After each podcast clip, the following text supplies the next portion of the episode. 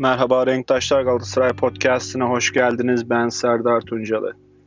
Galatasaray'da başkanlık seçimine 24 saatten az bir süre kaldı ve ben bu bölümde son görüşlerimi bildirmek istiyorum. Ee, tahminler olsun, e, emeller olsun. Galatasaray seçimlerinde neler olacak veya neler olmalı, kim seçilirse ne yapar bunun hakkında konuşmak istiyorum. Daha önceki bölümlerde tahminlerimi söylemiştim ve bu tahminlerimde bir değişiklik henüz yok. Ee, bundan sonra da olacağını tahmin etmiyorum. Neydi benim bu tahminlerim? Ee, seçimin Yiğit Şardan ve e, Eşref Hamamcıoğlu arasında geçeceğini düşünüyordum. Hala da öyle düşünüyorum. Eğer bu ikisi arasında birinin kazanacağını tahmin etmem gerekirse Eşref Hamamcıoğlu'nun kazanacağını tahmin ediyorum. Ancak çok büyük bir fark olacağını düşünmüyorum. Peki neden böyle düşünüyorum? Ee, tek tek bakarsak yine sicil sırasından gidelim. Ee, Metin Öztürk ilk iki adaydan bir tanesiydi. Adaylığını açıklayan. Hatta daha öncesine gidersek e, Dursun Özbek listesinde seçime girmişti ve e, aynı ekip 3 senedir hatta 4 senedir çalışmalarına devam ediyor. O yüzden seçime hazırlanma süresi bakımından en uzun süredir hazırlanan ekip ve başkan adayı. E, bundan 1-2 ay önce hatta önde de gittiğini düşünüyordum. Gerek söylemleri olsun, e, gerek e, vaatleri olsun gayet olumluydu ve bence önde gidiyordu. Hatta Burak Elmas'la Metin Öztürk arasında e, gidiyordu. Çünkü adaylığını ilk önce açıklayan ve en çok hazırlanan bu iki isimdi. Ancak daha sonraları şöyle bir durum oluştu. Yiğit Şardan'ın aday olmasıyla beraber kulüpteki üyelerin belli bir kesiminde Yiğit Şardan'ın seçimi kazanmasına bir korku doğdu. Çünkü neden? İşte Yiğit Şardan e, arkasında Adnan Polat desteğiyle geliyor. Mevcut e, başkan adaylı özür dilerim. Mevcut yönetimden e, birkaç isim listesinde ve sanki bu kişi seçilirse biz yanarız diyen bir grup var. Yani neden işte e, Adnan Polat Ünal Aysal'dan önce e, İbra olmadı. E, işte hatta ibra süreci bayağı tartışmalıydı. Mahkemeden de döndü. Kendisine bir tuzak kurulduğunu düşünüyor ve kulüpten uzaklaştırıldığını düşünüyor. Uzun süredir zaten ne Yiğit Şardan ne Adnan Polat ne genel kurullara geliyordu ne divan kurullarına geliyordu. Biraz kendilerini kulüpten uzaklaştırmışlardı. E, mevcut yönetimde de e, birçok kişi şu anda yönetimden atılmakla tehdit ediliyor.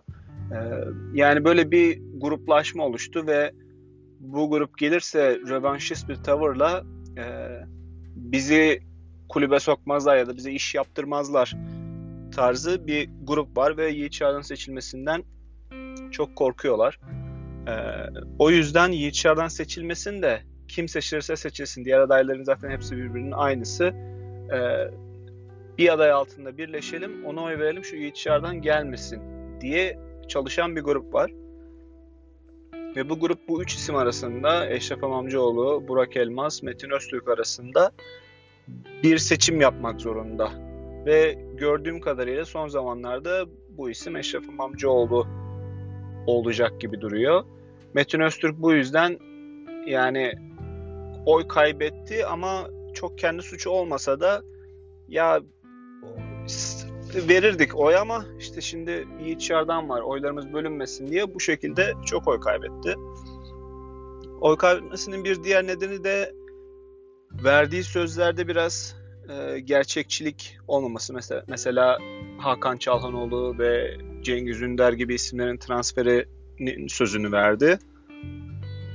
Bu pek inandırıcı değil. O yüzden birçok üye de ya bu kadar attıysa diğer söyledikleri de doğru olmayabilir gibi düşüncelere de kapıldılar. Ve en son bir sene sonra tekrar seçime gitme vaadi verdi. Bu biraz oy kazandırmış olabilir ama biraz oy kaybettirdiğini biliyorum. Ee, çünkü ya ne bu her sene her sene seçim, kendine güvenen aday bir sene sonra seçime mi gider gibi düşünenler de var. Bir de bir yandan da ya bu seçim işi güzel iş. Ee, işte kuru pasta yiyoruz, limonata içiyoruz. Bize gelip bizi arıyorlar. Ee, büyük büyük insanlar bizden oy istiyorlar. Bu seçim işi zevkli iş. Seneye bir daha seçim olsun diye düşünenler de var. Ee, o yüzden bu oy dengesi pozitif negatif olarak ne kadar olacak emin değilim ama geri kalan kısımlara bakarsak seçimi kazandıracak kadar olmadığını düşünüyorum. Ee, Burak Elmas'tan biraz oy aldı e, Metin Öztürk. Çünkü Burak Elmas'la Metin Öztürk adeta birbirinin kopyası gibiydi. Yani her ne kadar aynı kategoride olmasalar da hitap ettikleri seçmen aynı seçmendi. Ve bu seçmen Burak Elmas'la Metin Öztürk arasında karar verirken bana biraz Metin Öztürk'e kaymış gibi geliyor. Ancak Burak Elmas'ın da e, bayağı bir seçmeni var. E, İbrahim Özdemir'den pek fazla bahsetmeyeceğim. Yani 50-60 oy alacaktır. En son özellikle yaptığı Rangnick e, teknik direktörlüğe Rangnick'i getireceğim açıklaması e, biraz mum dikti. Çünkü başlarken Fatih Terim'i en çok ben seviyorum, Fatih Terim'i en çok ben tanıyorum, Fatih Terim'i en çok ben getireceğim diye başlarken şimdi bir baktık Fatih Terim'den vazgeçti, Ragnik'e döndü. E, Ragnik'in de Galatasaray'a gelmeyeceği bariz bir şekilde bilindiğine göre biraz komedi oldu yani. Bir de Twitter'dan paylaşımlar yapmışlar. Bakın Ragnik'le anlaştık diye. Ragnik'in gönderdiği e-maili göster göndermişler. Ragnik diyor ki anlamıyorum benden ne istediğinizi. Galatasaray teknik direktör mü olmamız, olmamı istiyorsunuz falan diye böyle biraz e, yani adama teknik direktörlük teklifi götürdükleri zaman o bile inanamamış kendisine teknik direktörlük teklifi getirildiğine. Bir de prensipte anlaştık falan diye açıklamalar yapınca e, biraz mum dikti o. o 100 oy tahmin ediyordum o 100 oyu bile alamayabilir. E, Eşref Amamcıoğlu'na geçmeden önce Burak Elmas'tan biraz bahsetmek istiyorum. Burak Elmas çok iyi gidiyordu aslında projeleriyle, ekibiyle. E, ancak e, bunu Burak Elmas'ın kendisi mi yapıyor, ekibinden birileri mi yapıyor? E, yani her ne kadar kamera önünde çok centilmence geçiyormuş gibi gözükse de arka planda özellikle sosyal medyada Burak Elmas'ın trolleri artık bu üyelere illallah ettirdi. Üyeler bırakın başka bir adayı desteklemeyi kararsızın dediği zaman bile çok aşırı bir baskı e, nasıl kararsızsın Burak Elmas'ı oy vereceksin bilmem ne falan diye sosyal medyadan, YouTube yorumlarına bakın, Twitter'dan hele başka bir adaya oy vereceğini açıklayan üyelere yani hakarete varan söylemlere e, başvuruyorlar. Ve üyelerin bir kısmı diyor ki ya bu ne biz nefes alamıyoruz yani korkuyoruz bu kimi destekleyeceğimizi açıklamaya. Bu daha adayken böyleyse başkan olarak seçilirse bunu nasıl eleştireceğiz? Genel kurullarda nasıl eleştireceğiz? Hakkında nasıl bir şey söyleyeceğiz falan diye e, bir korku oluştu. Ve bir yandan da insanların hür iradesini e, ipotek altına almaya çalışınca bir de ters de tepiyor. Yani Burak Elmas'a oy vereceği varsa bile vermiyor, vermeyecek birçok insan. E, bu yüzden Burak Elmas bu şekilde çok oy kaybettiğini düşünüyorum ben. Yani normalde bin oyu geçebilirdi ama bu son günlerde yapılan bu aşırı e, trollük insanları bir, bir, bir illallah ettirdi. Oyları Metin Öztürk'e kaybedebilir bu şekilde. Bir kısmını da Eşref Amamcıoğlu'na kaybedebilir. Eşref Amamcıoğlu e, proje en son bir Columbus projesini açıkladı. Ekibi çok güçlü. E, en son Mete İkiz'i de ekibine aldı. E, o da e, Galatasaray üyeleri tarafından bilinen, sevilen e, finans açısından çok fayda Galatasaray'ın UEFA ile olan cezasının kaldırılmasında e, çok önemli bir rol oynadı. O, o dönem yönetimde olmamasına rağmen. E, o yüzden o da güçlü bir e, ilave Eşref Amamcıoğlu'nun ekibine. E, bir yandan divan kurulu başkanlığı yapmış olması, özellikle yaşlı adayların e, güvenini ve saygısını kazanması ve e, Yiğit Şardan'a karşı güçlü bir aday gibi durması nedeniyle kararsız oyları altında toplayacağını düşünüyorum. Bu oyların Eşref Amamcıoğlu altında konsolide olacağını düşünüyorum. eğer Eşref Amamcıoğlu ve Burak Elmas birebir seçime girselerdi Burak Elmas kazanabilirdi. Ama bu şekilde oyların bölünmemesi adına konsolide olacağı için ben Eşref Amamcıoğlu'nun 1200, 1300 hatta katılım 4000'i geçerse 1500'e kadar çıkabilir oyları. Ve Yiğit Şardan'a karşı ben az farkla seçimi kazanacağını düşünüyorum.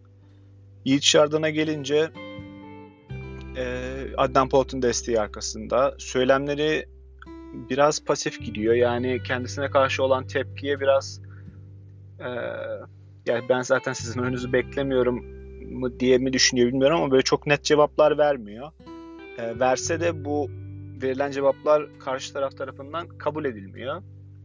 Çünkü de, e, başında bölümün başında söylediğim gibi yani dert aslında Yiğit Şardan değil ya da Yiğit Şardan'ın projeleri değil. Aman gelirse biz yanarız korkusu. O yüzden Yiğit Şardan e, şu an e, suyu ortadan ikiye bölse ya hile yaptın derler. E, o yüzden Yiğit Şardan'a ne olursa olsun yani tek aday bile olsa oy vermeyecek bir sürü insan var. E, buna rağmen Yiğit Şardan'ın da kemik bir oyu var. Yani bu revanşist yaklaşımla çünkü Galatasaray'da belli bir bölünme var ve artık siz biz diye bahsetmeye başladılar birbirlerinden. Ee, ve sırf Yiğit Şardan'a oy vermek için seçime gelecek insanlar var. Normalde seçime katılımın düşük olması bekleniyordu. Ee, neden? İşte e, pandemi şartları, e, yazın ortasında olması birçok insan tatile gitti. Tatillerini bölüp gelip oy vermezler. Zaten Galatasaray kongre üyesinin yani aşağı yukarı bir %20 %30'luk kısmı pek Galatasaray'la ilgilenmez. Ee, Galatasaray'ın bu başkanı kim diye sorsam bilemeyecek bir sürü insan var. O yüzden seçime katılımın düşük olacağı düşünüyordu. Fakat Yiğit Şarda'nın yaptığı çalışmalardan bir tanesinin şu olduğunu düşünüyorum. Ya bakın gelin oy verin bize bu seçimi kazanmamız çok önemli diye e, normalde gelip oy vermeyecek bir kısım sırf dışarıdan kazansın diye gelip de oy da verebilir. E, bu yüzden bu şekilde oylarını da arttırabilir. Yani seçime katılım arttıkça Eşref Amamcıoğlu Yiğit arasında bunlar oy kazanır diye düşünüyorum. Ee, özellikle 4500-5000 gibi rakamlara ulaşırsak yani 2000 oy bile görebilir bu iki isim e, ya da iki isimden bir tanesi diyeyim. İkisi de birden göremez herhalde de. E, bu şekilde çok çekişmeli bir seçim olacağını düşünüyorum. Eğer e, son 2-3 sandığa gelindiği zaman eğer Eşref İmamoğlu büyük fark aç, açmadıysa Yiğit Yardan'a karşı e, Yiğit Yardan seçimi alabilir. Çünkü son sandıklarda ben Yiğit Yardan'ın çok oy çıkacağını düşünüyorum. Özellikle son iki sandıkta. Ee, bakalım göreceğiz. Bak peki Yiğit Şardan seçilirse ne olur? Eşref Amamcıoğlu seçilirse ne olur? Bunları da bunlardan da biraz bahsedelim. Yani Yiğit Şardan seçilirse zaten yapacağı belli şeyleri anlattı. İşte Fatih Terim'le çalışmayacak muhtemelen. Ee, ve futbolu yönetmesi için profesyonel bir kadro kuracağını söyledi. Yani futbola bir yönetim kurulundan biri bakmayacak dedi. Her ne kadar Abdurrahim Albayrak orada olsa da. Yani ben Abdurrahim Albayrak'ın geri adım atıp bu işi profesyonellere bırakabileceğine inanamıyorum. Çünkü Abdurrahim Albayrak sürekli önde olmak isteyen, sürekli kameraların karşısında olmak isteyen, her başarıda kredi almak isteyen, e, her transferde kredi almak isteyen, işte Falcao'yu ben getirdim diye selfie çektiren, e, her imza töreninde orada olan, şov yapmaya çalışan bir insan. Yani ben Abdurrahim Albayrak'ın geri çekilip bu işi profesyonellere bırakacağına inanamıyorum. Eğer Yiğit Şardan bunu başarabilirse bu Galatasaray başkanlığındaki en büyük e, başarısı olur bence. E, ama bu nasıl olacak emin değilim. Ama söylemleri şu. Yani ben futbolu profesyonel bir kadroya bırakacağım. Geri çekileceğim. Yani ben onlara sadece bir vizyon belirleyeceğim ve onları denetim ve danışma kurulu gibi çalışacağım diyor. Bu da demek oluyor ki bir sportif direktör olacak. Belki işte sportif direktör yardımcıları olacak. Bu isimler yerli mi olur, yabancı mı olur? Henüz bir isim vermedi. Örneğin Eşref Amcaoğlu Cenk Ergün ismini söyledi ama Yiğit Şah'dan herhangi bir isim söylemedi. Ee, o yüzden yurt dışıyla e, network'ü olan bir insan olarak belki Avrupa'dan e, birilerini de getirebilir ama bu beni biraz korkutuyor çünkü bunu e, bu defalarca denendi. E, örneğin en son Fenerbahçe denedi bunu. İşte Komoli'nin gelmesi falan o projeler bilmem ne futbolu profesyonellere bırakacağız. Türkiye'de bu pek iş yapmıyor gibi görünüyor. Ancak tabii bu sırf Komolli olmadı diye de iş yapmıyor demek biraz haksızlık. Çünkü bu işi iyi yapan insanlar da var. Yani siz getirip Luis Campos'u getirirseniz bu iş yapar. Ama Luis Campos'u da Real Madrid alıyor. Siz alamıyorsunuz. Ya da ne bileyim Monchi'yi getirirseniz. Ee, bunu göreceğiz. Onun dışında işte dijital projelere önem veriyor. YouTube'da içerik üretme. Bu zaten Yiğit Şardan'ın kendi işi. Ee, buradan para kazanan bir insan. Ve burada uzun vadede e, 1 milyar liranın üzerinde gelir getirebileceğini düşünüyor Galatasaray'ın. Yani bu konuda ona inanmak durumundayız. Çünkü bu konuyu en iyi bilen kişi o. Belki Türkiye'de en iyi bilen kişi o. Ee, o yüzden ona inan, inanacağım, inanalım diyorum. Ve e, böyle bir projesi var. E, peki Eşref Amamcıoğlu seçilirse ne olur? Onun da Columbus projesi biraz benzer farklı atıl, zarar eden şirketleri birleştirip bir holding çatısı altında toplayıp e, onları kar eden ve değerli bir değerli şirketler haline getirmek istiyor ve daha sonra muhtemelen bu şirketi e, belki halka açımını sağlayabilir ya da bir yatırım grubuna belli bir yüzdesini satabilir. Bu şekilde toplu para getirilmesi mümkün. Yani futbol konusunda Cenk Ergün'e sportif direktör olarak getirecek e, Fatih Terim'le görüşeceğiz diyor ama ben Fatih Terim'in e, bu şekilde gelip bu şartlarda kabul edeceğini zannetmiyorum. E, başka bir teknik direktörle anlaşacaklardır. Cenk Ergün ismini duyunca teknik direktör olarak tabii kim gelebilir diye düşününce şu anda herhalde muhtemelen ön görüşmeler yapıyordur. Yani seçildikten sonra bakarız diye düşünmüyordur umarım. Çünkü acil takım yani cumartesi seçim olacak. Pazartesi, salı, yengeç, çarşamba teknik direktörün Florya'da olması lazım. Bu yüzden ön görüşmeler yapıyordur umarım. Kim olabilir? Ee, yani isim olarak bilmiyorum ama Cenk Ergün İtalya ile ve Hollanda ile ilişkileri var. O yüzden o liglerde çalışmış ya da oralı teknik direktörler belki genç, çok yüksek maliyetli değil ama e, genç, düşük bütçelerle büyük iş yapmış e, teknik direktörler olabilir ya da e, yani yaşlı ama e, futbolu Derval tarzı diyeyim o şekilde anlatayım. Derval tarzı gelip bir futbol sistemi kuracak. Tecrübesiyle e, bu sistemi kurabilecek tarz bir isim de olabilir. E, bu kim olabilir bilmiyorum. Ama yabancı olacağını tahmin ediyorum. Yerli isim Şimdi örneğin şöyle bir şey de var. Ali Koç şu anda Fenerbahçe'ye harıl harıl teknik direktör arıyor. Fakat kimse Türkiye'ye gelmek istemiyor. Çünkü Türkiye'de futbol e, iyi bir kariyer değil. Yani CV'nize Türkiye'de teknik direktörlük yapmayı yaz, yazmış olmak kariyerinize olumlu e, bir etki etmiyor. O yüzden birçok kişi yani Türkiye şampiyonunun teknik direktörünü olmaktansa Almanya'da ikincilik çalış Almanya'da ikinci bir ikincilik ta- takımı çalıştırmayı tercih ediyor. O yüzden yabancı teknik direktör getirmek de bu aşamada çok zor. Özellikle kendisine çok fazla bütçe verilmeyecekse. Bu yüzden bir teknik direktörlerden olumsuz yanıt alırsa en son dönüp yerli e, Okan Buruk'a da dönebilir. Bu da açıkçası beni biraz hayal kırıklığına uğratır. E, çünkü yani Okan Buruk her ne kadar Başakşehir'i şampiyon yaptıysa da benim çok tuttuğum bir teknik direktör değil. Galatasaray altyapısından yetişmiş Galatasaray e, geçmiş olsa bile Galatasaray'ın ayrılış süreci de benim hala unutamadığım ve e, Galatasaray'ın yakıştıramadığım bir ayrılık süreci Okan Buruk'un. O yüzden ben Okan Buruk ismine sıcak bakmıyorum. Onun dışında Burak Elmas seçilirse zaten ne yapacağı belli. Fatih Terim göreve gelecek ve muhtemelen kendi isteğiyle ayrılana kadar Galatasaray'da görevde kalacak. E, muhtemelen işte bir 30-40 milyon euroluk transferler yapılır. Transferler tutarsa şampiyon oluruz. Tutmazsa olmayız. E, tekrardan borca gireriz.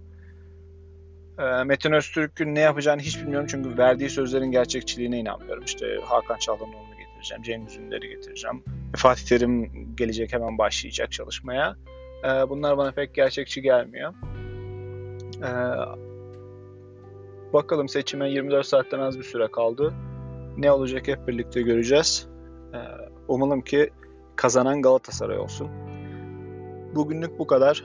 Seçimden sonra da bir kazanan adaydan sonra bir değerlendirme yaparız.